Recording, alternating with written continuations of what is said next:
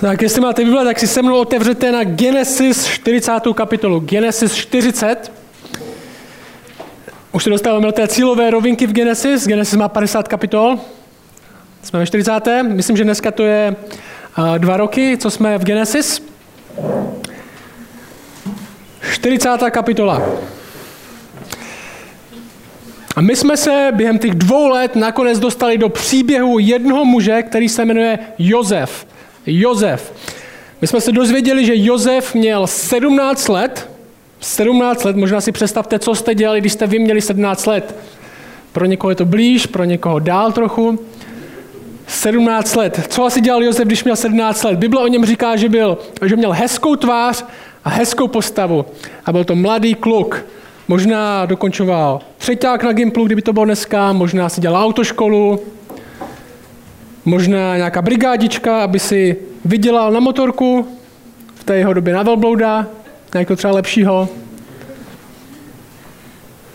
A Josef měl 17 a my jsme se dozvěděli, že Josef byl a z 11 nebo z 12 bratrů měl 11 bratrů, až nějaký sejgry. A my jsme se dozvěděli, že Josef měl 17, byl to hezký kluk, mladý kluk, nadějný kluk, ale život mu přerušila taková malá drobnost.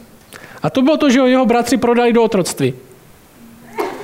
Což vám může dát trochu jakoby, takovou překážku v životě, že jo, když jste prodán do otroctví.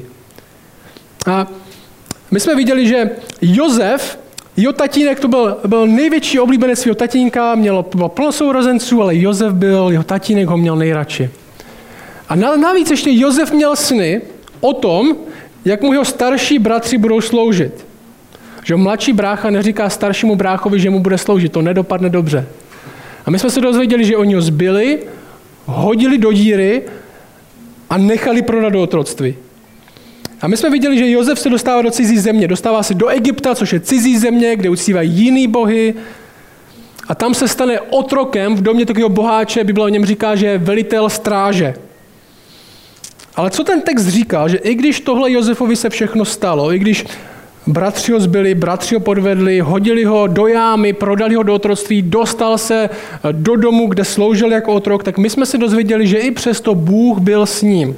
Že i přesto Bůh byl s ním a nebyl s ním tak, že by k němu možná mluvil každou noc, ale Bůh byl s ním tak, že vedl jeho život do svého konce a dával mu úspěch. My jsme se dozvídali, že Jozef v tom domě začínal nabírat takový postavení, že ten, uh, ten boháč, ten majitel toho domu, ten velitel tělesné stráže, který vlastnil Josefa, mu předával víc a víc odpovědností. Josef byl takový významnější a významnější otrok.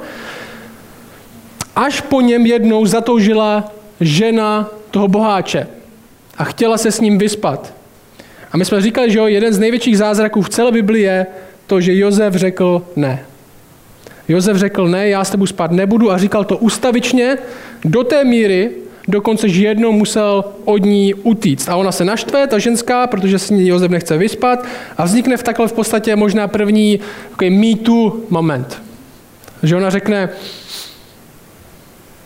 ona řekne všem ostatním, on mě chtěl znásilnit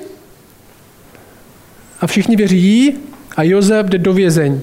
A Josef jde do vězení z otroctví do vězení z otroctví do vězení. A tam jsme dneska. A tam jsme dneska. Jozef je prodán vlastní rodinou. Jozef je prodán vlastní rodinou do Egypta, kde slouží jako otrok. A možná slouží, jak nejlíp může v otroctví. Dokonce i sám ten pán jeho vidí, jak dobře to dělá a předává mu další věci. Dokonce vidíme, že to je člověk, který, když si může vybrat, jestli půjde za hříchem nebo ne, tak si vybere, že ne, a lidi ho podvedou, je nespravedlivě očerněný a skončí ještě hůř jako otrok. Skončí jako otrok ve vězení. A teďka možná se zamyslete nad tím jeho životem, že jo? Je podveden vlastní rodinou. Dělá všechno, co může. V celé Bibli nevidíme, že by udělal něco zlýho. Je podveden dalšíma lidma. Možná vy jste někdy byli podvedeni nějakýma dalšíma lidma. Možná jste na tom nebyli tak špatně jako otrok ve vězení. Myslíte si, že tam je nějaká hořkost z jeho strany vůči lidem? Možná nějaký naštvání. Možná něco ve smyslu taky, já dělám všechno dobře. Já dělám to, co po mně Bůh chce, já se tady starám o všechno, co si myslím, že se mám starat, ale lidi mě pořád podvádějí. Lidi se mnou nespolupracují. Na lidi se nedá spolehnout. A to, o čem se budeme bavit dnes spolu, Takový ty dvě hlavní možná témata těch posledních dvou kapitol, nebo těch posledních kapitol jsou tyhle. Dvě témata jsou tyhle. Lidi selhávají a hřeší, lidi selhávají a hřeší a čas. Lidi selhávají, hřeší a čas není vždycky podle toho, jak si představujeme. Načasování, čas a načasování není vždycky podle toho, jak si představujeme. A jak se zeptám na jednu otázku. Pro kolik z vás, pro kolik z vás Možná dneska, možná zrovna dnes, možná tenhle týden, tenhle měsíc je tohle přesně aktuální téma. Lidi selhávají a načasování není podle toho, jak si ho představuju. Lidi selhávají, ať už já, nebo lidi mě selhávají, lidi vůči mě selhávají a načasování není podle toho, jak si to představuju. Pro kolik z vás je tohle aktuální téma? A kapitola 40 začíná takhle. No, takže máme, že Jozef jde z otroctví ještě hůř, jde do vězení, je v cele. A kapitola 40 začíná takhle. I stalo se po těch událostech, že se číšník egyptského krále a pekař prohřešili proti svému pánu egyptskému králi. Stalo se po těch událostech, začíná ta kapitola, nebo možná by se to dalo přeložit i nějaký čas potom. Nějaký čas potom, hodně, hodně překladů Bible tam má napsaný nějaký čas potom, jak dlouho, těžko říct. A my dneska možná chceme všechno vědět. Že kdy a jak všechno bude, kdy to uděláš, kolik to bude stát, za jak dlouho to bude, času peníze, že jo, se prostě říká, Zvlášť, když čekáte třeba nějaký balíček z pošty, nebo když čekáte nějakého řemeslníka dneska. My chceme udělat uh, s lidou podlahu a pár řemeslníků jsem se zeptal, tak první otázka byla, jak na to spěcháš. Protože prostě nemáme čas. A každý na všechno spěchá. A každý na všechno spěchá. Jozef, jak chci, abyste to viděli, Jozef je ve vězení v nejlepších letech svého života. V nejlepších letech svého života je mladý, krásný a Bible dokonce říká velmi schopný chlap. Do otroctví se dostal, když mu bylo 17 let. A možná se ptá na věci, jako proč zrovna já? Proč jsem tam, kde jsem? Proč to musí vypadat takhle? Já jsem dělal všechno správně. Já si myslím, že tahle kapitola do nějaké míry boří možná ten mýtus, který máme nejlepších let.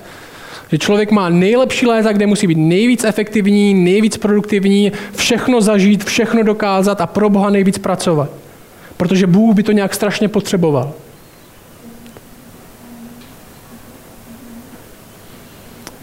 A já bych s vámi chtěl dneska udělat jednu věc. Takový cvičení každý sám za sebe. A to je tohle. Vydechnout si trochu. Spolu odpočinout si trochu. Vydechnout si. Odpočinout si. Hodně z nás je hnaní tím, kolik toho musíme zvládnout. Hodně z nás je hnaní tím, kolik toho musíme zvládnout. Jsme hnaní tím, co si nás ostatní lidi myslí. Jsme hnaní tím, jak se k nám ostatní lidi zachovali. A někteří z nás, když si to přiznáme, tak jsme z toho už unavení. Kolik toho ještě musím udělat, co si o mě bude myslet, jak se ke mně tady tenhle zachoval, nebo jak se zachová. Já chci, aby jsme dneska udělali možná trochu krok stranou. Trochu krok stranou a přemýšleli nad svým časem tady na zemi z pohledu věčnosti. Nevím, jak často tohle děláte. Ale my tady máme málo času. S ohledem na to, kolik budeme trávit na věčnosti. A my si strašně myslíme, že každý moment je důležitý a efektivnost a čas jsou peníze a všechno musíme stihnout hodně toho dokázat. Někdy tomu dáváme dokonce nálepku, že tohle po nás Bůh chce, nebo že to Bůh dokonce potřebuje. A my se v téhle kapitolách dozvídáme zajímavou věc. Bůh byl s Josefem, Bůh Josefovi dával úspěch a Josef se dostává v nejlepších letech do otroctví a v nejlepších letech se dostává do vězení. V 17 letech. A ten další kapitola nám řekne, kdy se dostane ven. Když mu je 30 let. 13 let z otroství a vězení. A tohle tě možná šokuje, když ty budeš teďka 13 let někde zavřený, tak svět se bez tebe nezhroutí. Ale možná tomu nějak nevěříme. A v našem světě, v naší kultuře, v našem městě máme modlu času, efektivnosti, závislosti na druhých lidech. Tak to prostě je. Já chci, aby jsme dneska měli možná takový moment v tomhle kázání, v tomhle textu, kdy si o to trochu mentálně oddychneme. Kdy zavřeme oči a uvědomíme si, Bůh mě má rád. Bůh je nade mnou. Bůh, ne, Bůh mě vůbec nepotřebuje, Bůh se rozhodl mě použít. Se vzdávám teď těch model efektivnosti a já chci být věrný tam, kde jsem. Já chci být věrný tam, kde jsem. A ten text pokračuje. A faraon se rozhněval, my jsme se dozvěděli, že tam měl pekaře a číšníka, faraon. A faraon se rozhněval na své dva dvorní úředníky, na vrchního číšníka a vrchního pekaře a dal je do vazby v domě velitele tělesné stráže do věznice, kde byl vězněn Jozef. Ten příběh pokračuje dál, číšník a pekař se dostávají do stejného vězení, kde je Jozef. V tomhle, tenhle příběh nám říká, tady Bůh to nějak organizuje v tomhle boží ruka, má to svůj smysl, velitel tělesné stráže je přesně ten Potifar, který uvěznil Josefa. Verš řekne, velitel tělesné stráže určil Josefa k ním, aby jim sloužil a tak byli ve vazbě jak dlouho? Nějaký čas týden, měsíc, rok. Že často se ptáme, jak dlouho Bože tohle ještě bude trvat. A boží oblíbená odpověď je nějaký čas.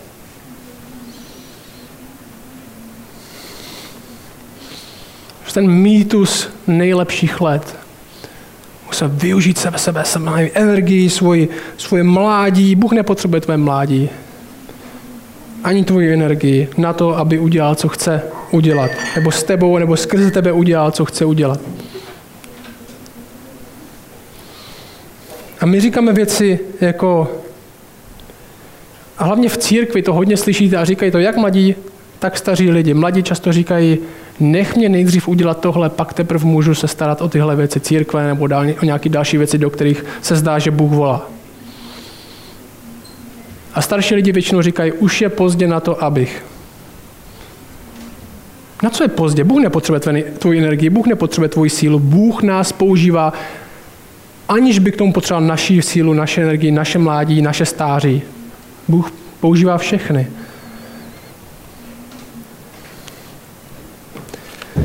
Verš 5. Je tam ten číšník, je tam ten pekař, a verš 5 nám říká, oba měli sen. Oba měli sen téže noci, sen každého měl svůj význam, sen číšníka i pekaře egyptského krále, kteří byli ve věznici vězněni. Že sny, my jsme už o tom se bavili několikrát, sny mají hodně prominentní místo tady v Genesis, jsou často nástrojem, jak Bůh mluví k lidem, dokonce několikrát už předtím Genesis k nevěřícím lidem. To neznamená, že každý sen má svůj význam, že bychom měli luštit, co nám asi Bůh skrze to chce říct, ale některý mají. Některý sny mají. Tak to prostě je. Ale co tenhle text říká, co je pointa tohle textu, je tahle. Bůh je s nima ve vězení. Bůh je s nima ve vězení. Jestli tyhle sny mají význam, tak to znamená, že jsou od Boha. Jestli tyhle sny jsou od Boha, tak je Bůh ve vězení s Josefem a působí tam. Je tam s ním. Já vám něco řeknu. Stejně tak je Bůh v Šumperku. Stejně tak je Bůh v Šumperku, ví, co se tady děje, ví, s čím zápasíš, ví o všem, nejen z dálky, ale pracuje tady. Možná, když si čteme tady tyhle příběhy z Genesis a, čteme věci jako Bůh tam je s ním a Bůh mu dává úspěch, tak o tom přemýšlíme strašně vzdáleně, jako kdyby Bůh nebyl v Šumperku stejným způsobem. My si říkáme, tak to je dobře pro ně. Protože to, my to čteme z pohledu toho vypravěče. Ale Bůh je stejně tak v Šumperku. Jak to? Pokaždé, když v Šumperku někdo ve skutečnosti uvěří. Co to znamená? Znamená to, že Bůh pracuje. Pokaždé, když v Šumperku ve skutečnosti někdo uvěří v něj, tak to znamená, že Bůh pracuje. To znamená, že Bůh pracuje tady. Tak je to pro nás zastavení a připomenutí, aha, Bůh je vlastně tady, Bůh tady něco dělá, Bůh nezapomněl na Šumperk, Bůh nepřehlíží Šumperk, Bůh se nezastavil práci v 15. století, Bůh je tady. A možná to je taková, taková facka, že takový probuzení, tyjo, Bůh je vlastně tady a já k tomu jsem slepý, já to nevidím, ale Bůh tady pracuje. Bůh ví o nás. Nepřehlíží tohle místo. Jenom protože lidi selhávají, tak to neznamená, že Bůh selhává. Verš 6 a 7. A říká tohle. Když k ním Josef ráno přišel, tomu pekaři a čišníkovi, a uviděl je, hle, byli skleslí. Zeptal se tedy faránových dvorních úředníků, kteří s ním byli ve vazbě v domě jeho pána, proč jsou dnes vaše tváře tak skleslé? Je taková otázka, proč jste smutní ve vězení? Jsme ve vězení. Odpověděli mu. Oba jsme měli sen. A není, kdo by jej vyložil. Josef jim řekl, což nenáleží výklad Bohu, prosím, vyprávějte mi je. Jedna věc je na nás taková jako na lidech zajímavá. To, že lidi selhávají, víme. To, že lidi jsou hříšní, víme. To, že v lidech nemůžeme mít naději, víme. Ale to nám nezabraňuje často v tom, abychom pořád na ně neukazovali jako na řešení našich problémů. Já vám řeknu revoluční věc. My jsme křesťani. To je ona. Neříkáme věci typu, když k nám někdo přijde s problémem, když k nám někdo přijde s tím, že potřebuje najít řešení v těžké situaci nebo životní situaci, neříkáme věci jenom typu, tak to si potřebujete nějak vyřešit mezi sebou. Potřebuješ větší trpělivost. Nebo dostaneš lepší práci, najdeš si kamarády, budeš mít víc peněz, najdeš si lepšího partnera, třeba hezčího, který tě bude víc chápat. Neboj se, ono se to zlepší, oni tě třeba povýší, nakonec to bude dobrý. Ne, co říkáme? Říkáme, potřebuješ Boha, potřebuješ Ježíše, tvoje manželství ho potřebuje, tvoje práce ho potřebuje, tvoje plány ho potřebují, tvoje, tvoje, tvoje finance ho potřebují, tvoje budoucnost ho potřebuje, tvoje vztahy ho potřebují, tvůj postoj ke škole ho potřebuje, tvůj postoj k všemu ho potřebuje. Protože lidi selhávají, jsou hříšní, tak ani na ně neukazujeme jako na řešení. A tohle bychom se měli naučit jako křesťani. Nevěřit lži, že nemůžeme tohle říkat. Nebo že se to nehodí, nebo to nepatří do konverzace. A jestli je někdo otrávený tím, že pořád mluvíme o Bohu a o Ježíši, tak ať nechodí za náma. Protože jinou odpověď nemáme. Jsme docela jednodušší v tom. Měli jsme sen. Co řekne Josef? Což nenáleží výklad Bohu. Já mám na to odpověď. Což nenáleží výklad Bohu. Máte problém, protože neznáte Boha, ale já ho znám. A on jim řekne ten výklad. Já chci, abyste viděli takovou zajímavost. On, když mluvíme o Bohu, tak chceme říkat pravdu, ne se zavděčit lidem. A to uvidíme v jeho výkladu. Verš 9. Tedy vrchní číšník vyprávěl Josefovi svůj sen a říkal mu, ve svém snu jsem před sebou uviděl vinou révu a na té révě tři ratolesti. Jakmile vypučela, vyrazily její květy a zrály její vinné hrozny. V ruce jsem měl faránův pohár a bral jsem hrozny, vymačkal je do faránova poháru a podal jsem pohár faránovi do ruky. Josef řekl, toto je výklad toho snu. Jak na to přišel Josef na ten výklad toho snu? Měl nějaký speciální obdarování, těžko říct z toho textu. Ale řekne mu tohle. Tři ratolesti jsou tři dny. Během tří dnů farao povýší tvou hlavu a vrátí tě do tvého úřadu. A budeš podávat faraonov pohár do jeho ruky podle původního práva, když jsi byl jeho číšníkem. Bůh ti říká, chci, abyste viděli trochu ironii toho, co se tam děje.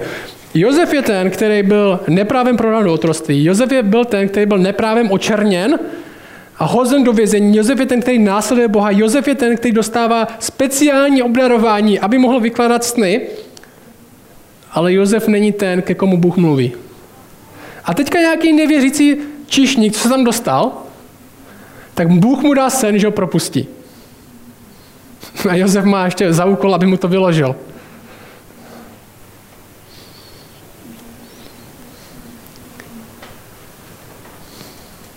My nemáme moc indicí toho, jak Josef pro, prožíval ten svůj čas ve vězení, ale tohle bude jedna z nich, ty následující verše. A nevypadá to tak, že by tam seděl, meditoval a děkoval Bohu, že ho dostal do vězení a že má všechno pod kontrolou. Ne, sám tomu nerozuměl a hledá řešení všude možně. Co říká potom, co mu vyloží ten sen? Až tě vrátí zpátky, až tě vysvobodí z vězení za tři dny, jen si na mě vzpomeň, až se ti dobře povede. A prokaž mi prosím milosrdenství, zmiň se o mě faránovi a nechej mě víc tohoto domu. Vždyť jsem byl v skutku ukraden z hebrejské země a ani zde jsem se nedopustil ničeho, zač by mě měli vsadit do želáře. Zoufalost, že? Vzpomeň si na mě, prokaž mi milosrdenství, zastaň se mě. To je přesně to, co nám říká ta kapitola, že dělá Bůh s ním. Ale to neznamená, že to Josef vidí a hledá řešení všude tam, kde se naskytne. Tak jako já jsem ti teďka pomohl, tak ty mě pomož. Zastaň se mě. Já jsem tady neprávem. Ukradli mě. Ničeho jsem se nedopustil. A zatímco já jsem tady, tak Bůh dává sny nevěřícím o tom, jak je propustí. Až na toho druhého nevěřícího. Verš 16. Když vrchní pekař viděl, že vyložil sen dobře, řekl Josefovi. Dobře znamená dobře pro něj, že jo? Taky já jsem ve svém snu uviděl něco. Co viděl? Pekař. Hele, tři koše pečiva byly na mé hlavě. Nejhorším koši bylo jídlo pro faraona, různé pekařské výtvory, nejhořejším, ne nejhorším. A ptáci jedli z koše na mé hlavě. Josef odpověděl slovy, toto je výklad snu. Tři koše jsou tři dny. Během tří dnů farao povýší tvou hlavu od tebe a pověsí tě na dřevo. Ptáci z tebe budou jíst maso. Já nevím, jestli tady trošku už Josef není otrávený z toho, že ve stavu, ve kterým je, Bůh mluví k lidem kromě něho. On sedí roky ve vězení, Bůh k němu nemluví. Neví, proč tam je. Jedinou naději, kterou si myslí, že má, že číšník si na něj vzpomene. A řekne mu takovej trochu, začíná to stejně, že ten výklad toho snu, on říká, víš, jak jsem řekl, že číšníka povýší? Tak ten pekař taky, že už možná jako, jo, tak tebe taky povýší. Super. A jak? Povýší tvou hlavu od tvýho těla. Na dřevo. Takový hebrejský černý humor. A co se stane? tam se mnou. Stalo se třetího dne, v den Fránových narozenin, že udělal hostinu všem svým otrokům a mezi svými otroky povýšil hlavu vrchního číšníka a hlavu vrchního pekaře vrchního číšníka navrátil do jeho úřadu a podával pohár do faránovy ruky a vrchního pekaře pověsil tak, jak jim vyložil Josef. A jak to končí celá tahle kapitola? Začíná to tak,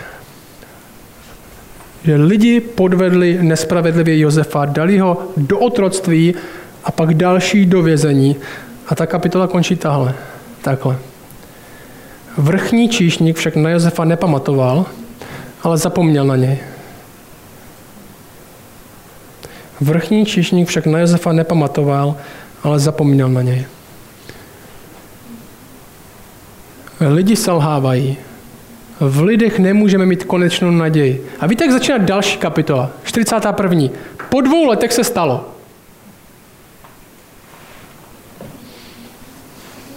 Nějaký čas že měl faraon sen. Lidi nejsou zdrojem záchrany, i když můžou být někdy záchrany nástrojem. A celý tenhle příběh o Josefa, kde lidi ho podvádějí lidi na ně zapomínají On to sám nechápe a hledá v nich vysvobození. A my víme, že Bůh tohle má v rukou. My víme, jak to končí, my víme, jak to povede. Ten text nám to říká, že Bůh je s ním, Bůh mu dává milosrdenství, Bůh ho drží, Bůh mu dává úspěch. Celý tenhle příběh, tenhle velký obraz, když uděláme ten krok stranou, jak jsem říkal na začátku, je o tomhle. Lidi selhávají, Bůh ne. Lidi selhávají, Bůh ne. Lidi nejsou řešením, Bůh je. Lidi nejsou řešením, Bůh je. A proč tohle my potřebujeme slyšet dnes? Proč tohle my potřebujeme slyšet? Protože my máme tendenci jako lidi spolíhat víc na lidi na místo Boha. A to se projevuje tak, a to se projevuje tak, že prvně hledáme lidské řešení, místo toho, abychom měli klid v, to, v tom, kdo Bůh je a jak Bůh pracuje. Není to o tom, že nemůžeme mít lidi rádi, že se na ně nemůžeme někdy spolehnout. To neříkám. Ale je to o tom, že se na ně spolíháme až moc. Že v ně doufáme až moc. A tahle kapitola je pro nás zastavení. Říká, podívej se na svůj život. Z čeho tak pramení tvůj neklid? Tvoje úzkost, tvoje netrpělivost, tvůj strach, tvoje nejistota. Udělej krok stranou. Bůh pracuje. Bůh ví, Bůh je tady, Bůh je s tebou a Bůh je nad tím. Bůh nestratil kontrolu. Vrchní číšník byl povýšen z vězení k faraonovi, ale nepamatoval se na Josefa. Tenhle text nám říká, že i přesto, co pro něj Josef udělal, tak neměl Josef zastánce. U toho, kdo může rozhodnout o všem. O všem. A já vám dneska něco řeknu. To, co Josef neměl, nebo zdá se, že neměl, my máme. To, co Josef neměl, my máme. Protože pro nás, jestli jsi věřící, jestli jsi křesťan, tak pro nás Ježíš je ten, který byl vzat nahoru a nezapomněl na nás. Ježíš je ten, který byl vzat nahoru a nezapomněl na nás, ale Bible říká, že je nahoře a přimlouvá se za nás. A přimlouvá se za nás u Otce dnem i noci. Kniha Židům říká dokonce, že Ježíš může dokonale zachránit ty, kteří skrze něho přistupují k Bohu, nebo je stále živ, aby se za ně přimlouval. Díky němu víme, že ať se tady děje cokoliv, ať situace vypadá jakkoliv, jak vypadá, tak nás čeká svoboda. Protože on ví. Syn stále od, otci připomíná. Římanům 8 říká, kdo je ten, který odsoudí? Vždyť Kristus Ježíš, který zemřel a byl vzkříšen z mrtvých, je na pravici Boží a co dělá? A přimluvá se za nás. Číšník zapomněl na Josefa, ale není den, kdyby Ježíš Kristus zapomněl na tebe. Číšník Josefa nechal ve vězení a dál si žil svůj život. Ježíš nás vysvobozuje z vězení a žije v nás svým životem. Já chci, abys tohle měl před sebou, tenhle obraz, kdy Ježíš je před otcem a pořád mluví o tobě koci. Pořád mu připomíná, tohle jsem zachránil, tenhle bude s náma, já vím, že tohle udělal, já vím, že tomu ještě nerozumí, já vím, že tady v tomhle je netrpělivé a co všechno dělá za blbosti a jak moc dává naději do lidí. Ale já jsem ho zachránil. A tohle smrt nezastaví oče. Tomuhle jsem odpustil. I tohle jsem odpustil. Za to jsem umřel. Ten bude s náma. Toho zachráníme. Na tohle zapomeň. To přehlídni. Den a den a den. Ježíš je opak číšníka. Bible nám dokonce říká, že on šel k otci proto, aby nám připravil místo. A my se dneska zbavíme toho, že budeme do lidí dávat svoji naději o tom, jaká bude přítomnost a jaká bude budoucnost. Protože tak budeme skutečně opravdu tyhle lidi milovat. Když lidi nebudou nikdy zdrojem našeho úspěchu, tak nebudou nikdy naše, zdrojem našeho neúspěchu. Když lidi nebudou nikdy zdrojem naší naděje, tak nebudou nikdy ani zdrojem naší beznaděje. Budeme moci jim skutečně odpustit. skutečně milovat, nedržet věci proti něm. Oni nejsou naše řešení na úspěšný život. Není to ani politik ve vládě, ani tvoje manželka, ani tvůj manžel, ani tvůj kazatel, já jsem nic. Ani tvoje děti. Skutečně jim odpustit, skutečně je milovat, protože tvůj život není o tom, jaký máš manžela, jaký máš děti, jakou máš práci.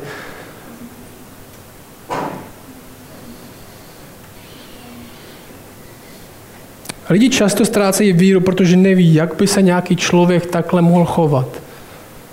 Nebo nerozumí situaci, ve které jsou. Jedinou víru, kterou bychom měli ztratit dnes, je ta, že lidi jsou řešením nebo zdrojem naděje pro cokoliv.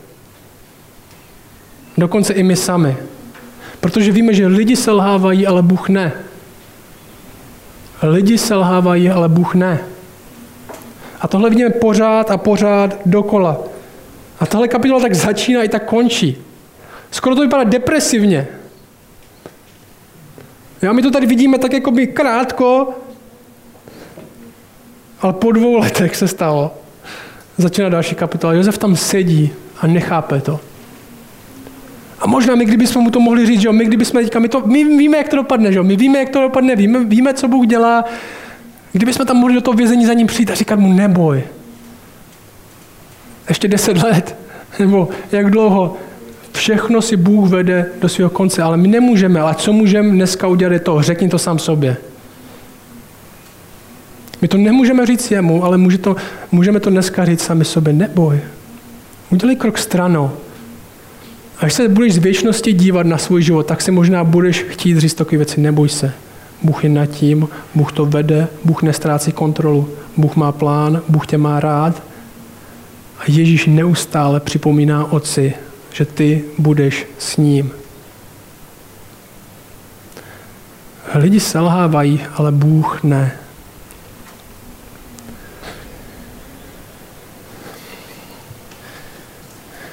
Oče, díky za tenhle text, který máme v Genesis 40. A prosím tě, aby to pro naši duši bylo odpočinutí.